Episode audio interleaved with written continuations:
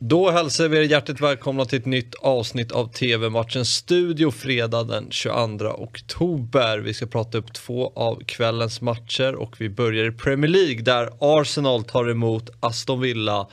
Christian Arsenal som eh, fick 2-2 senast mot Crystal Palace efter sen kvittering av Alexander Lacazette. Eh, det var väl en liten plump i protokollet när man kände att Arsenal kanske var lite på gång. Eller ja, och då får man väl ta till det positiva är att man faktiskt då lyckades eh, alltså rädda oavgjort till slut. Då. Men eh, vi stod ju här och pratade om att, eh, eller jag eh, stod ju här och, och pratade om att jag trodde ändå att Arsenal skulle fixa det där. Men, men eh, det gjorde de bevisligen inte. Va? Så att det är fortsatt eh, det är fortsatt intressant eh, det Crystal Palace eh, gör då under Patrick Vieira. Eh, nu ska vi inte prata mer om det nu utan nu ska vi prata Arsenal Aston Villa. Eh, är det lika intressant det som Arteta gör i Arsenal?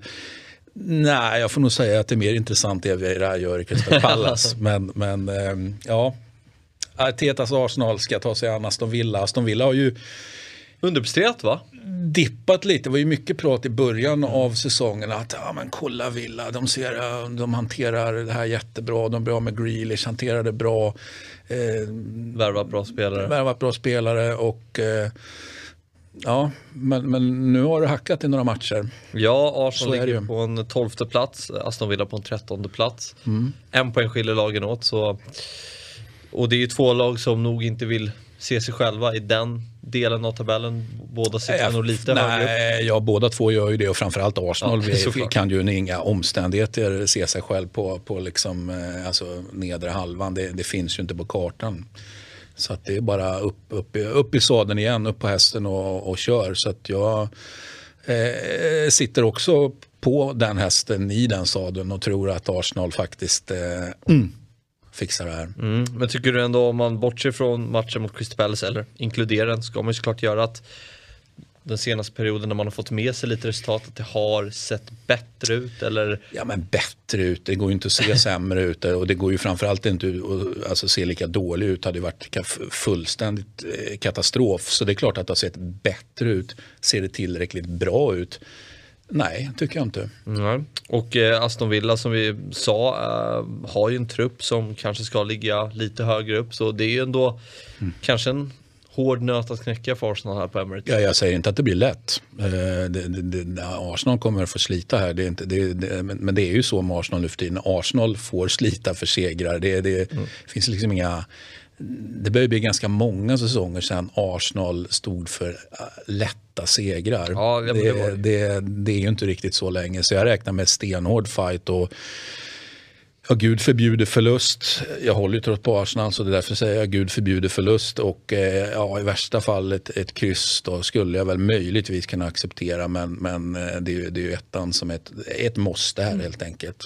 Det kan ju öppna upp för, för Villa liksom, som jag uppfattar ändå Även om du säger att ingen av klubbarna vill ligga där de ligger så eh, är det ju Arsenal som har pressen på sig i den här matchen Såklart. till 100 procent. Mm.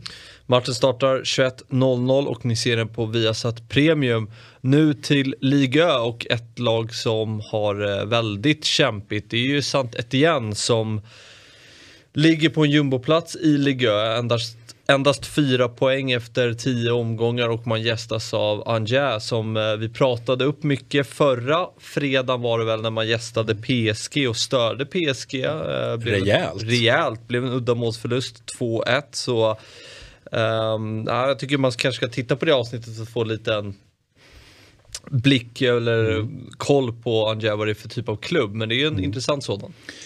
Ja, vi pratade ju här i, i, igår om Bodö Glimt, eh, liten klubb, eh, så att säga, ett, ett fotbollsprojekt som man har eh, skött föredömligt på alla sätt och vis. Och precis samma är ju är ju Angers då, men med det sagt, Bodö Glimt, eh, där pratar vi om ligatitlar och annat.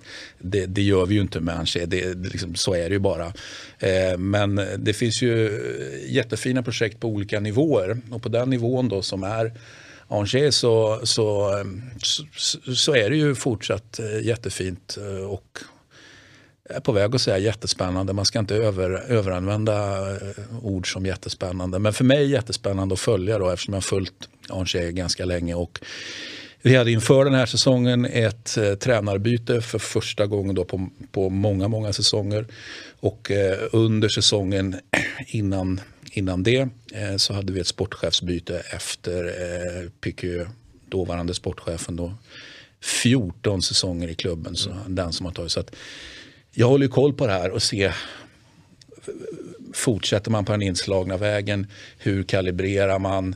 Spelsystem, är det likadant? Och så vidare. och så vidare. Spelare, många som är kvar, många som eh, har blivit gamla. Liksom när, hur, hur skiftar man ur dem? Alltså, väntar man för länge? Tajmar man perfekt? Jättespännande. Mm. Ja, det finns en innebyggd röd tråd som man bygger vidare oavsett vem ja, som tränar, vem som är sportchef. Ja, alltså det är det vi håller ögonen på nu om det, om det fortsätter. Va? För det har funnits en röd tråd under väldigt, väldigt, väldigt lång tid. Mm. Kanske för röd eh, skulle en del säga då att ja, men för förutsägbart, för för defensivt inriktat. Det finns liksom ingen, vad är uppsidan? Ja, det är bara att hänga kvar. Och då är det såklart finns en ekonomisk uppsida i att bara hänga kvar för du får tv-pengar och så vidare och kan bygga muskler liksom på sikt. Då. Men nu är det ändå snäppet mer offensivt med nya, nya tränaren mm. Batik. Och eh, Santet igen, denna klassiska klubb, flest ligatitlar i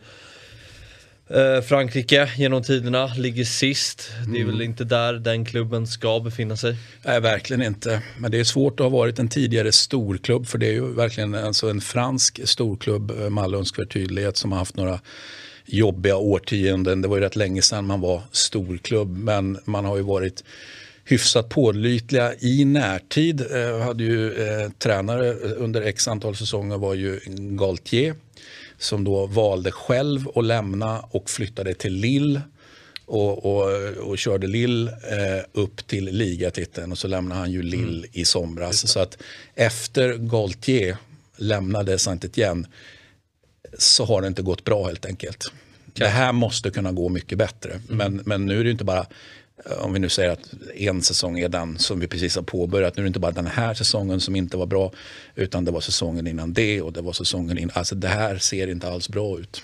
Apropå sportchefer, vet du vilken svensk eh, nuvarande sportchef som, har spel, eh, som är senaste svensken i Santetien?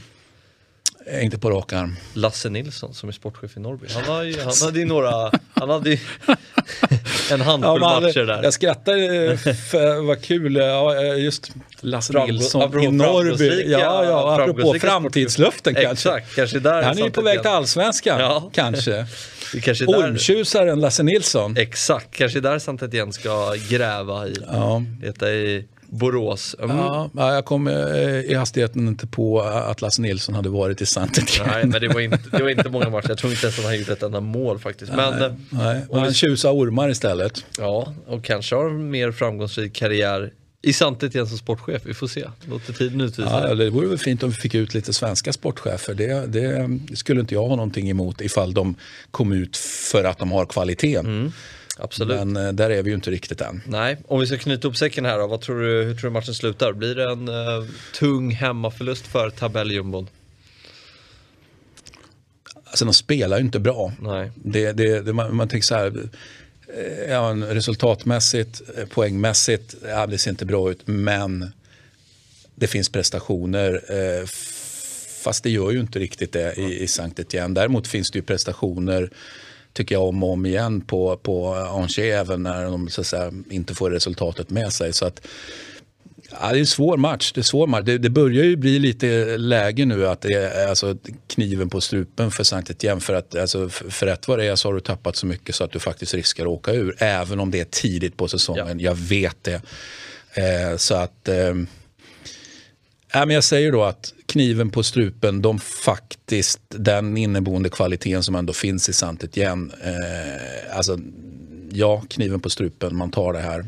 Mm. 21.00 startar matchen, ni ser den på Sportexpressen Play. Innan vi avrundar ska vi titta lite på veckans kupong i Fotbollsexperten.